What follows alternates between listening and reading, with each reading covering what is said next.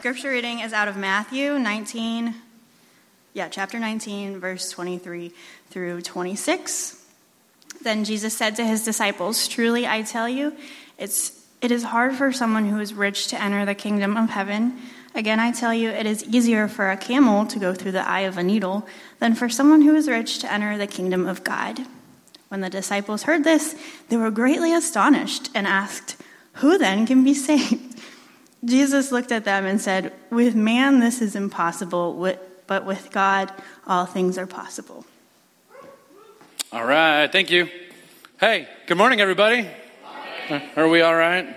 You're the ones who were like, yeah, it's raining. I'm still going to church because everyone else is just like, I can't. so, thank you. um, and, uh, okay, so it's a little heavy today, a little heavy material. So it's good that there's less of you here. I'll get less emails. Um, so, um, so here we are. This is a passage which um, is probably um, the most well known passage in Scripture. People quote it all over the internet, and mainly in, in angry comments on YouTube. Um, and, uh, and I, I, think we need to dive into this. I think we need to get some perspective. Um, and so here's what we're going to do I'm going to pray, um, and then we're going to try to find like our place in this passage. Who are we? Who is Jesus talking to here? And like in the audience of Jesus, um, which characters are we? Because we tend to look at it and we're going to say, yeah, those, those rich people over there, right? Okay, so let's, let's get our bearings. And uh, some of this is going to be, I'll, I'll do it, I'll tell you what, we'll get really heavy up front and then we'll lighten it up and then we'll get heavy again at the end, okay? So like, I'll give you like a break in the middle. Drink some Gatorade. Um, okay, let's pray, shall we? Let's pray. Father, thank you for this place. Thank you for these people. We come before you and we ask for wisdom. We ask for vision. We ask for imagination um, of a new future, of, uh, of your kingdom, uh, which it, we are well aware that our kingdoms um, are not what they should be, that our kingdoms fail, that our kingdoms uh, cannot meet the true needs of human beings. And so we ask you to reveal yours to us. Let us dwell in it now, live in it now, as citizens of your kingdom now. Let us understand that, that we should be living for those things which will be in the present, um, to usher them in. Um, and I ask that you would this morning give us sort of a vision of how this looks. Um, allow each of us to inspect our own hearts, to be honest with ourselves. Um, and to not think of others, but to think of us when we read passages like this. Thank you, Father. In your name. Amen. Okay, first verse, uh, verse 23. Then Jesus said to his disciples, uh, hold on a second, because he just he's saying something new to his disciples, which means he just finished saying something else. Um, if you were here last week, then you know. If you weren't here last week, I'm going to fill you in now. Uh, Jesus was talking about these children um, and how the kingdom of heaven is made up with, the, uh, uh, uh with made up of, of, of children like these um, low born, low status, um, fully dependent.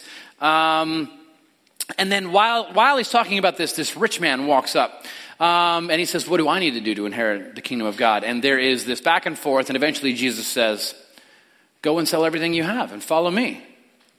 Uh, and it says, The man walked away sad because he had, quote, great wealth. Um, and so this happens. Jesus turns to his disciples and he says this Truly I tell you, it is hard for someone who is rich to enter the kingdom of heaven. Now, when we read the scriptures, it is absolutely normal and, and good to try and find yourself in the story. Um, as you read the story, there are two sort of characters. One of them is talked about, one of them is hinted at, not really talked about in this particular passage. There is rich and there is poor. Um, oftentimes we're trying to identify with a character in the story so that we can say, is this for me or is this not for me?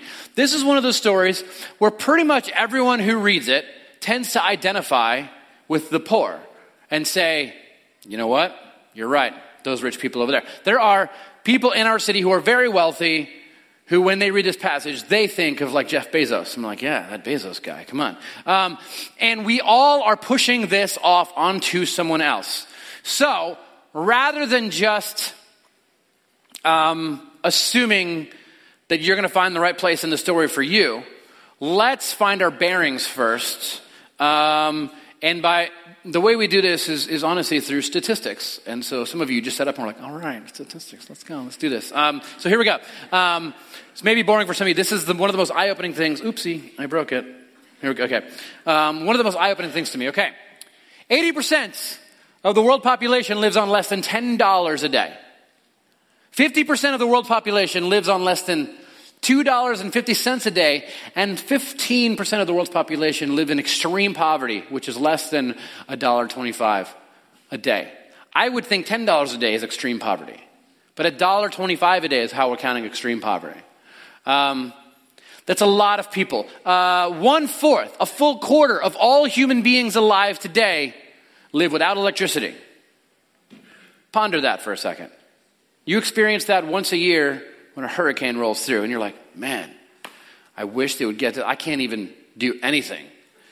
Uh, one fourth, one out of every four people on the planet Earth lives without electricity. Um, let's go a little farther. One billion children worldwide are living in poverty, and 22,000 children die each day due to poverty. Today, 22,000 children will die simply because of poverty. Tomorrow, another 22,000 children will die because of poverty. Um, 805 million people worldwide do not have enough food to eat. Um, I remember Shane Claiborne, I saw him speak a few years back, and he, uh, um, he's like an activist and a writer and a, and, a, and, a, and a, theologian. And he got up to speak, and he held up that day's newspaper. I think it was the New York Times or something, and he held it up, and there was two stories side by side on it. And one of them was a story about obesity rates in America hitting astronomical like highs, like they've never been. And then right next to it was another story about a famine sweeping through Africa and people starving to death. And like those two stories, on accident, ended up on the same front page paper. And it, it was shocking. Us, them. Okay? Let's go a little farther. Um, more than 750 million people lack adequate access to clean drinking water. 750 million people. Um, diarrhea and pneumonia take the lives of 2 million children every single year. Fully preventable by a, a, a simple syrup that you can drink that is for sale in almost every gas station in our city. And they literally are dying. Um, let's go a little farther, shall we? It would take $60 billion annually to end extreme global poverty. And it sounds like a lot of money. However, it's only about 10% of America's annual military budget. Uh, it is less than one fourth of the income of the top 100 billionaires alive today. Um, on top of that, hunger is the number one cause of death in the world, um, killing more than HIV, AIDS, malaria, and tuberculosis combined. All of the things that that we are fighting, the, the, the, most terrible diseases in the world, all those things, put them all together, it's not even killing, it's not even killing as many people as just hunger is. And how many of us every single day actually struggle to eat less because there is too much food? Um, when you read this passage, you may be thinking of someone else. Um, right now, this very day, around the world, your brothers and sisters in Christ will gather and they will worship and they will gather in different parts of the world in, in, in mud huts, in the sunlight, outside, on a beach, by a river, in a hut, um, in, a, in an old shack somewhere that somebody set up for them to meet in. And and they will all bring whatever food they have and they will serve each other. And they will listen to each other's pains and fears and they will pray with each other. They will confess their sins. They will reconcile. Um, they will work for the healing of each other. Um, they will they will preach the word of god and they will listen and they will repent. They will worship. They will take communion. Um, they will hear the needs of the community around them and get together and work to bring healing because they understand who Jesus is, that Jesus is, is king, and they are following Jesus, which leads to the restoration of all things, including souls and hearts and minds and lives. And when they gather, some of them will open up the book of Matthew to chapter 19. And as they read and as they study, they will stop and they will pray because they will read this passage and they will begin to pray for you. You are the ones that will be on their mind. Um, because you are rich. Some of the richest people in human history. That is us. Okay? And here's what's coming. Um, um, a Business Insider published uh, an article earlier this year, and it says it's worth pointing out that the millennial generation, the one that we, the one that most of us are a part of, that complains about the price of housing and rent and, in avocados, and um, it's a, the millennial generation is going to be the wealthiest generation ever that we've experienced. The wealth that currently exists in the world prim- and primarily possessed by baby boomers will one day be passed down to and inherited by their millennial children, and there are far fewer millennials than baby boomers. Um, this, uh, it's estimated here, let's finish this up. Uh, it's estimated to be around $4 trillion that they will leave behind in the next 20 years in America. Um, and there are far more baby boomers than there are millennials. And so this wealth is going to flood into the economy, creating jobs and just flooding the general public with more money and more wealth than we actually have seen in a very long time. Um, and as much as you sit around and we can debate politics and this and that, what's it going to do, we are the wealthiest generation that has ever lived, and we will get more and more and more wealthy. So when you read the words of Jesus that says, Truly I tell you, it is hard for someone who is rich to enter the kingdom of heaven, um, we have to take this seriously. And we have to at least sit and ponder this and realize that that is us. And so today, when people gather around the world and they read this passage and they gather in these third world countries, and they are living in true poverty and they are following Jesus with everything that they have, they are thinking of you when they read this passage because they are concerned. And they should be. Because it is clear that we have a hard time hearing from God. The stronger our, our nation gets, the more powerful it gets, the more wealth um, we amass. And scriptures are clear, it will be harder and harder and harder as this happens for you to hear and understand and follow God. What happens is we end up following other kings, we take part in communal sins, the communal sins of our nation, and we take part in them actively, and we claim that our side isn't doing it, but they are if we were actually being honest with ourselves, and we defend their injustices uh, and against the truly poor, the oppressed, the minority. Um, 85% of all executions in America, uh, and by the way, execution is something that uh, the execution of prisoners I'm talking about. Um, the, the early Christians, so the first three centuries, all of them unanimously condemned execution. Every single Christian father of the first three centuries condemned it as not in the will of God. 85% of all executions happen in the Bible Belt, where the largest masses of Christians are gathered. And right now are gathering singing about Jesus. There was like five this week. Um, we aren't, in general, outraged or even motivated by the flippant taking of black lives or the lives of the unborn, or nor do we help to see every single human being as equal with ourselves. We struggle with this uh, intensely. Uh, we regularly allow God's creation and our world to fall apart because we want to live in earthly opulence. And, and we could make decisions, us, human beings, Christians, followers of Jesus, who understand that we were created and put here um, to guide the earth. And the Hebrew word dasha in, in, in, its, in its growth and its, its order, and to guide it and to have dominion and, and exercise that dominion that God has and holding the delegated authority of God in this world and, and working for the good of creation. And we are regularly rejecting the better decision which takes care of our creation because we want to live in opulence. Every single day we do this again and again. Every one of us. And so when we read these passages, it is not acceptable for you to think of other people. You think of you. You are wealthy. I would argue that not a single person that will ever hear this sermon that I am preaching right now, not a single poor person will hear it. And here's how I know this. We are in a neighborhood that poor people no longer live in. Over the last 10 years, they've pretty much all been pushed out. Um, the only other way you would hear this sermon is if you drove here, and if you're poor, you're probably not doing that.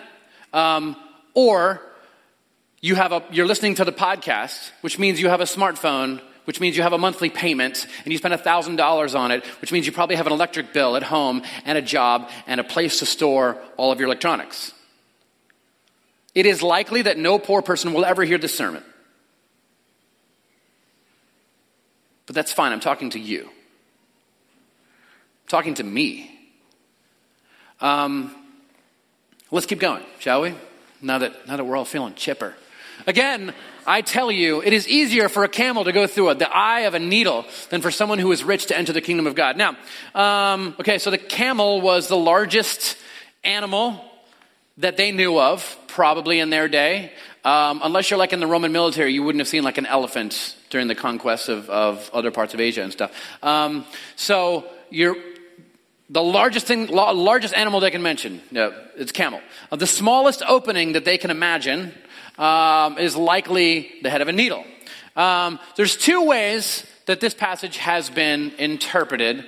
Um, so I'm going to start with sort of a, a, contextual way that people have been interpreting it. Um, and uh, I'll, I'll, just lay it out real quick for you. So there's, there's there was two gates um, on the city. There was a large gate huge gate, like two or three stories. This is the eastern gate in Jerusalem, large enough for lots of people to go through. Um, and then there was a smaller gate. The large gates were open during the day, business, people coming and going, offering sacrifices at the temple and all that. Um, and the evening, as as the sun goes down, they close the gates to keep out marauders and, and all kinds of stuff. Um, and then they have a small gate on the side, and you would use that gate at night, um, and they would put a door on it, and there would be other entrances as well. And so here's one of them, very, very tiny. And um, um, basically, one of the ways that people interpret this passage is they say, well, the eye of the needle is referring to the tiny gate. And so someone arrives at the, the wall with a camel. They're obviously rich because they have a a camel, right? I mean, I can't afford a camel. Um, and then it's loaded up with stuff, and they can't, you can't walk a camel through this thing, so you're going to kneel it down, and you're going to take all the stuff off, and you're going to load it through, and then you're going to go through, and the camel's going to kind of go through on its knees. Although I seriously doubt that.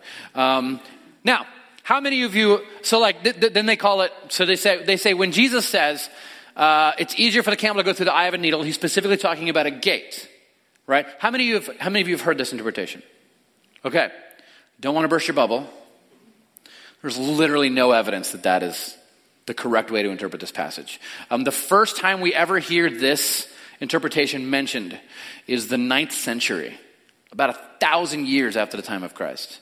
Um, and yes, there was a large gate, and yes, there was a small gate. There is zero evidence that that was ever called the eye of the needle.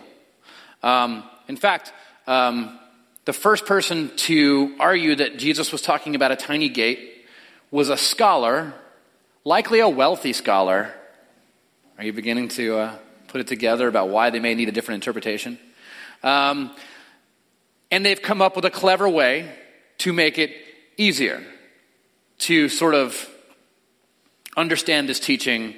Um, because by and large, um, there have been large groups of Christianity throughout history that have been the most wealthiest, most powerful people and they claim Christianity.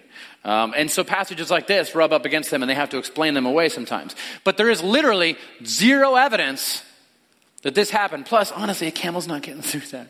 Okay. Um, and, and so oftentimes this is what we do. We need things to sound different. It's like saying, it's like saying, it's easier for a Chevy Suburban to fit in a matchbox. And then for someone to come along and say, well, when he wrote that, um, yes, it sounds very difficult, but a matchbox is actually referring to a tiny garage around the side. and you can fit it in that garage. But you just got to be careful, okay? Just back it and use the cameras. Back it in very slowly, okay? And when it beeps, you stop, okay? Now, um, this is what we're doing, trying to explain this away. This was supposed to hit very hard. Um, I would argue this is rabbinical um, hyperbole. There are five or six different places where different rabbis have actually used this same image of a camel going through the eye of a needle. I'll show you one of them, and you can Google the rest. And they're, they're, some of them are brilliant. Here's one from a, Jewish midrash from the Song of Songs. It's, a, it's like a commentary and a, a thought-provoking sort of commentary on, the, on, the, on a passage. Um, the Holy One said, Open for me a door as big as a needle's eye, and I will open for you a door through which may enter tents and camels. And so it's, it's sort of like these, uh, this wisdom tradition of, of, uh, of, of thought provoking. It's like a thought experiment, right? Um, very rabbinical, very much in line with the things that Jesus did all the time. Um, and he's taking part in the, in the traditions of his day. Um, when he says this, when he says it's really hard for a rich person to enter the kingdom of God, um, you'd be easier to squeeze a, a, camel through the eye of a needle. Um, this would have been intensely shocking to the early um, Jewish people of that day. Why? Um, that's an important question. Uh, the reason this would have been shocking is simply because of their theology of how they viewed wealth. Um, in the first century, in the Second Temple uh, Jewish period, and a long time before that, um, it was generally believed that people were wealthy because God had favor on them. That someone who was pious, lived a holy life, kept the law, God would, you know, God owns the cattle on a thousand hill, right? Psalms, and, and, and he, and he'll, he'll give you some of those cattle, right? Like he'll, he'll help you to thrive. Um, and they were raised being taught, and every one of the disciples as well are raised being taught. Some people are rich because God has shown favor and blessing upon them. They have done things right. And if you were doing right, you also would have wealth um, and privilege. But since you haven't been, you don't. And, and we're called, it's, it's this sort of spiritual oppression thing, all right? So the disciples believe this. Um, this is how they thought. We may hear this and we may say, well, that sounds crazy. People don't believe that anymore. And I would point out that a lot of Christians actually do believe this and they do think this way. You just have to show them where they think this way. Um, there is a, uh, a study by Washington Post and the Kaiser Family Foundation that found that 53% of white evangelical Protestants blamed poverty on lack of effort. It's a moral problem. They're lazy right? Um, I was raised thinking this as well. Uh, and there is, uh, let's go a little farther down this. Um, by more than two to one, atheists, agnostics, and non religious said difficult circumstances are more to blame than lack of effort. Um, and so then you have, uh, they, they went to some people, some prominent evangelical leaders, and asked them, why do Christians think this way? Um, the head of the, the, Southern Baptist Theological Seminary, um, Albert Mohler, he responds and says this There is a strong Christian impulse to understand poverty as deeply rooted in morality. Often, as the Bible makes clear, says him, um, in unwillingness to work, in bad financial decisions, or in broken family structures. So, prominent evangelical, probably one of the, one of the most prominent evangelicals. Now, I disagree with him. I don't disassociate from him. Okay? That's not how my, my faith works. I claim to be an evangelical as well. Let me shock some of you. I do. Um, and I want to be part of the solution.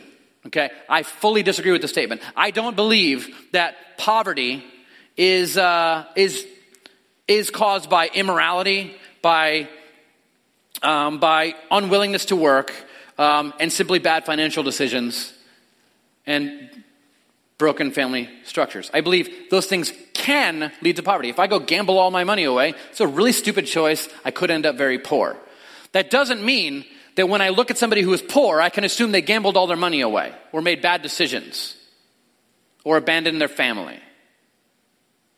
Um, there are actual things and systems that contribute to the suffering of human beings everywhere.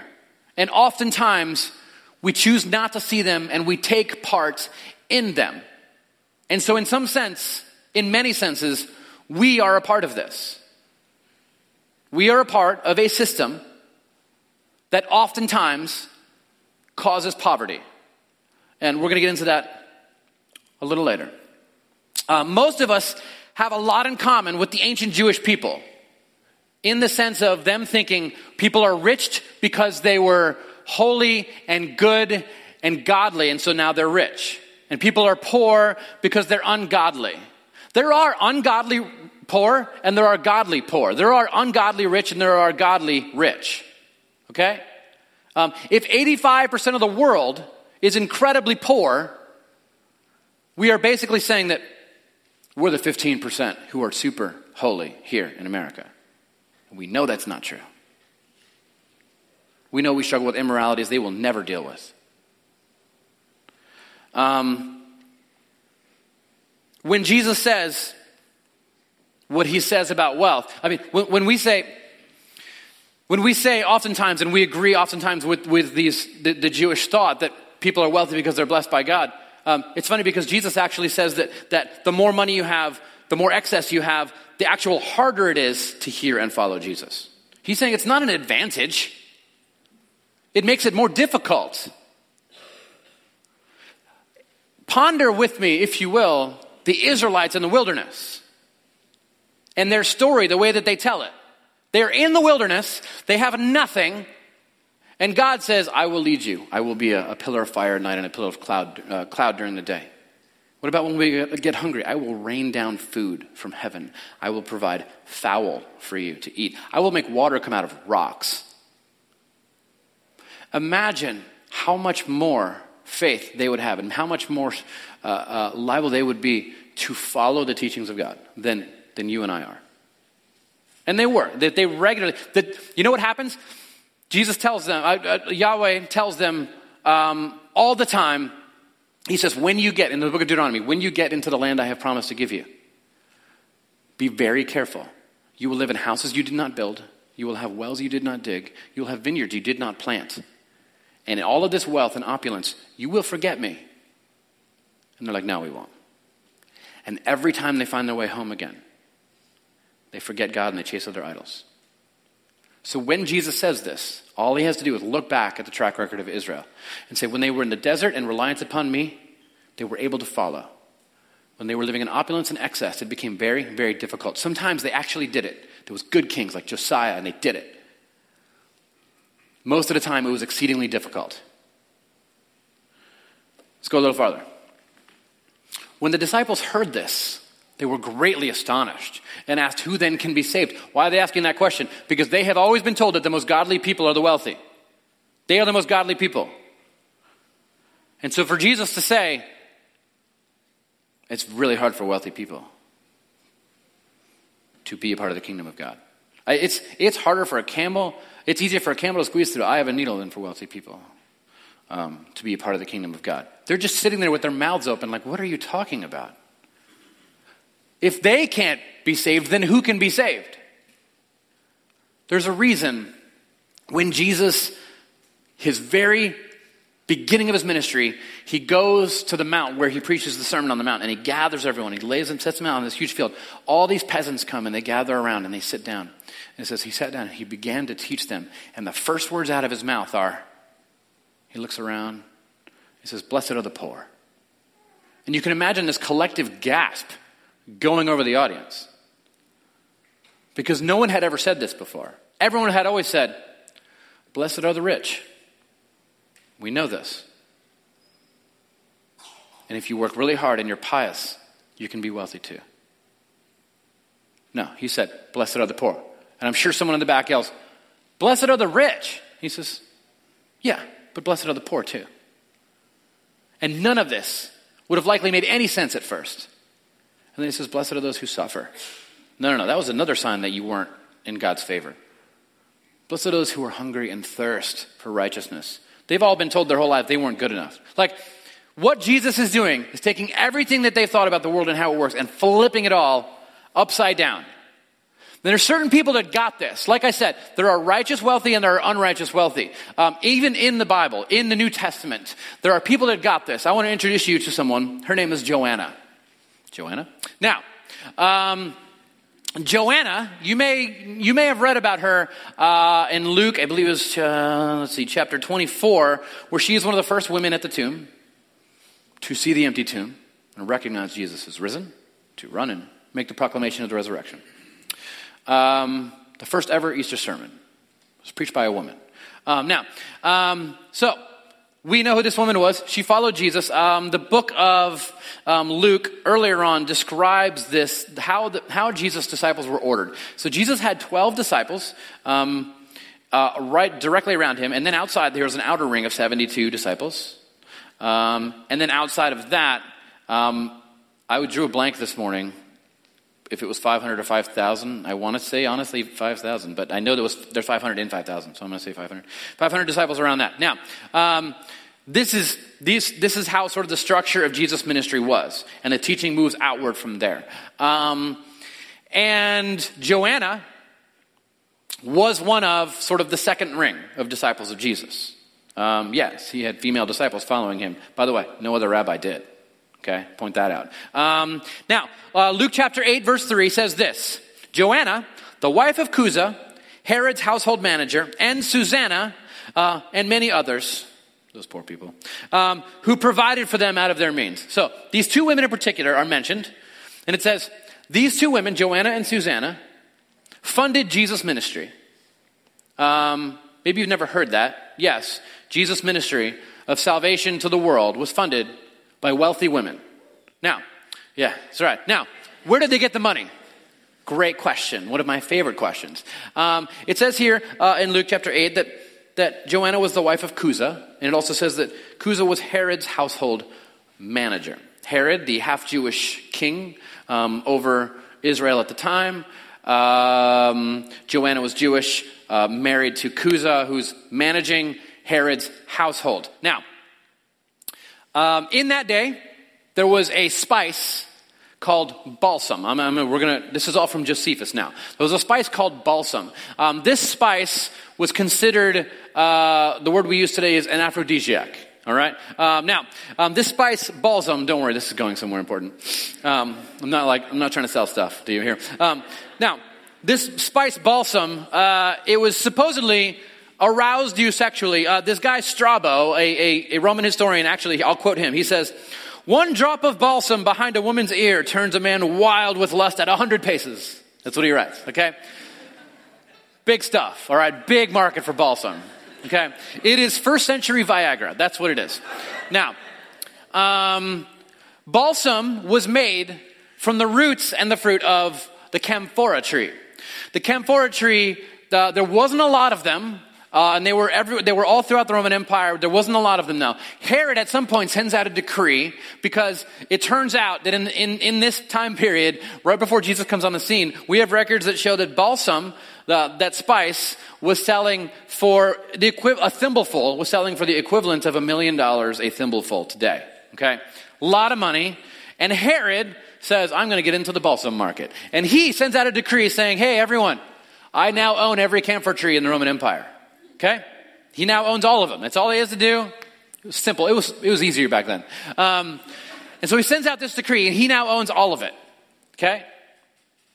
And, uh, and then from Josephus, we are told Chuza uh, was put in charge of all of, of managing all of those camphor trees.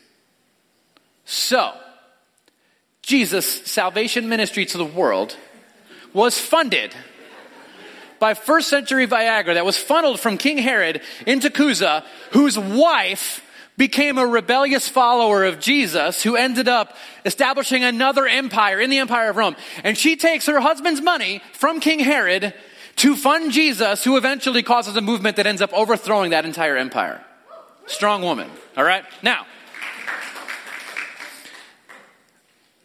this, this woman got it. She understands it. And we're going to get to what it is in just a minute. I want to tell you about somebody else. There's this guy.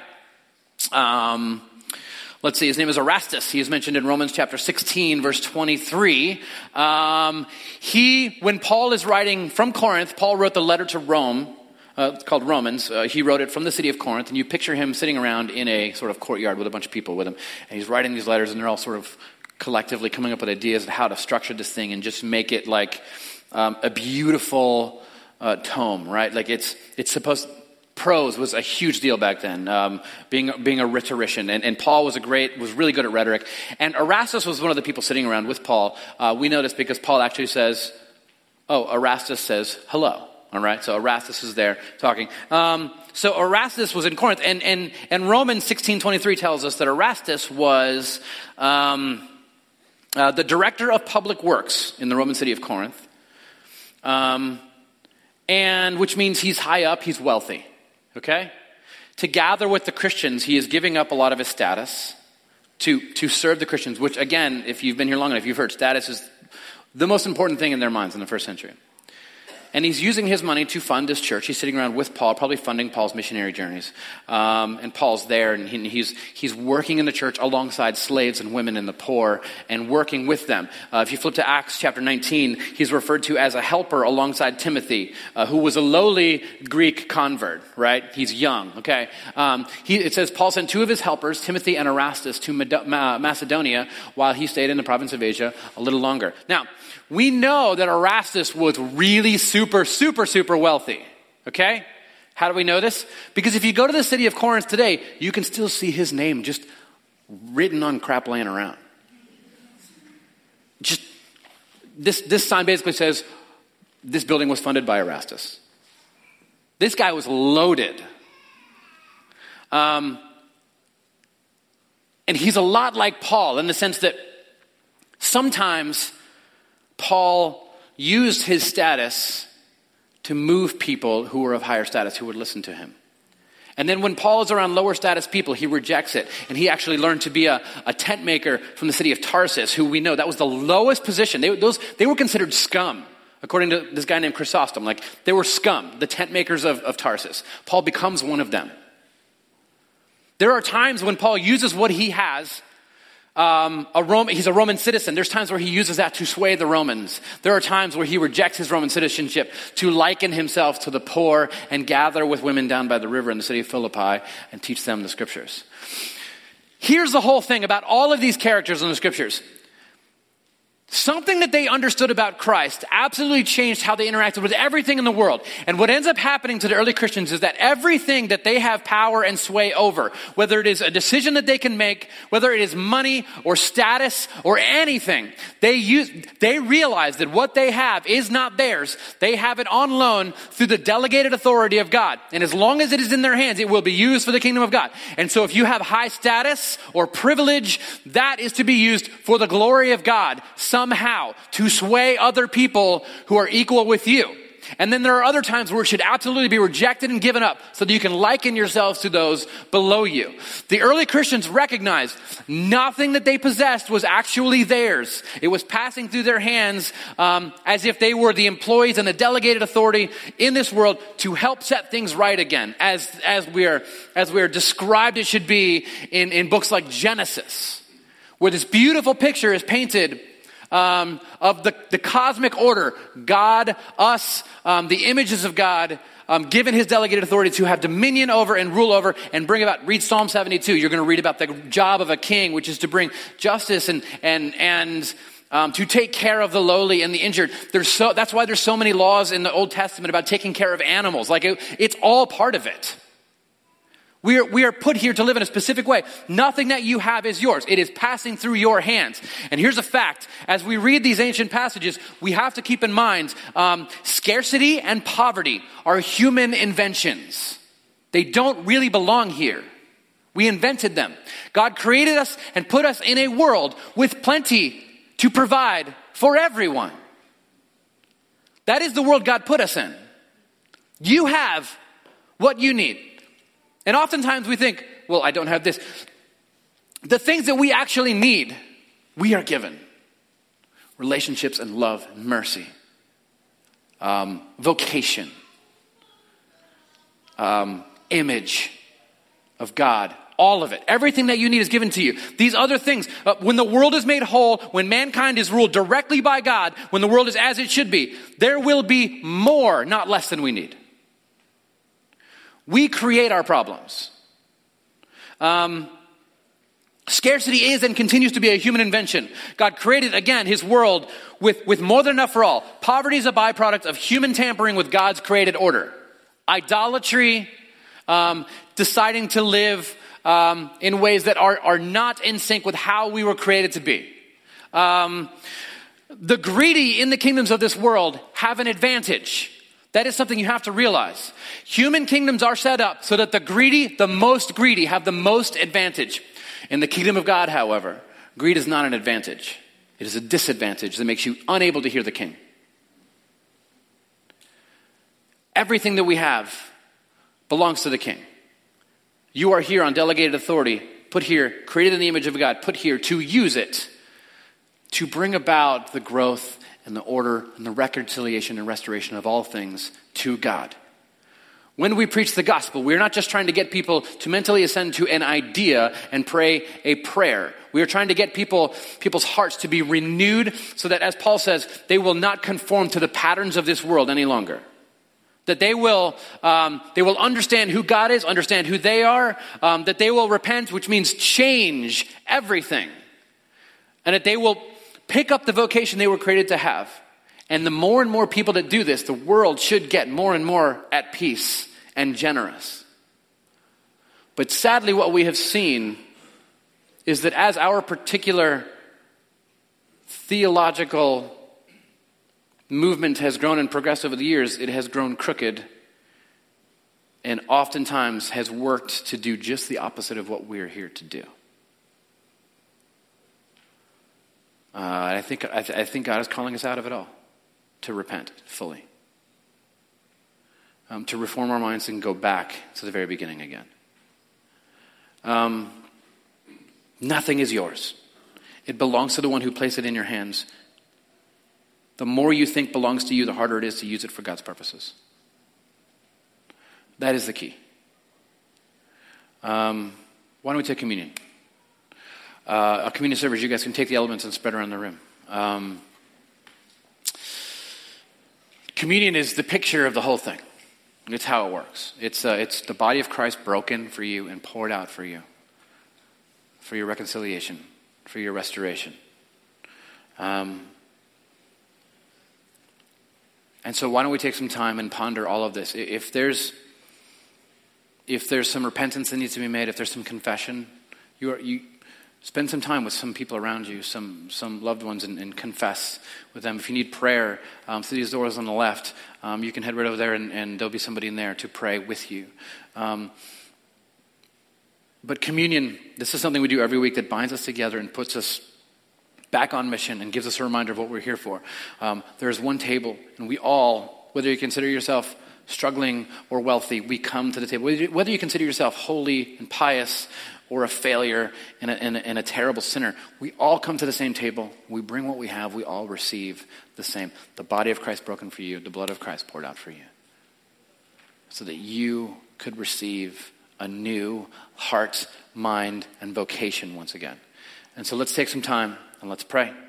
And, uh, and then we'll take some time in communion, shall we? Let's pray. Father, thank you for this place and these people. Make us whole. Help us to repent fully. Give us a a new understanding. Give us new purpose. Um, help us to reject the things that uh, the world is, is calling out for us to follow. Help us to pick up our, our true vocation once more. In your name, amen. Take some time, talk to Jesus.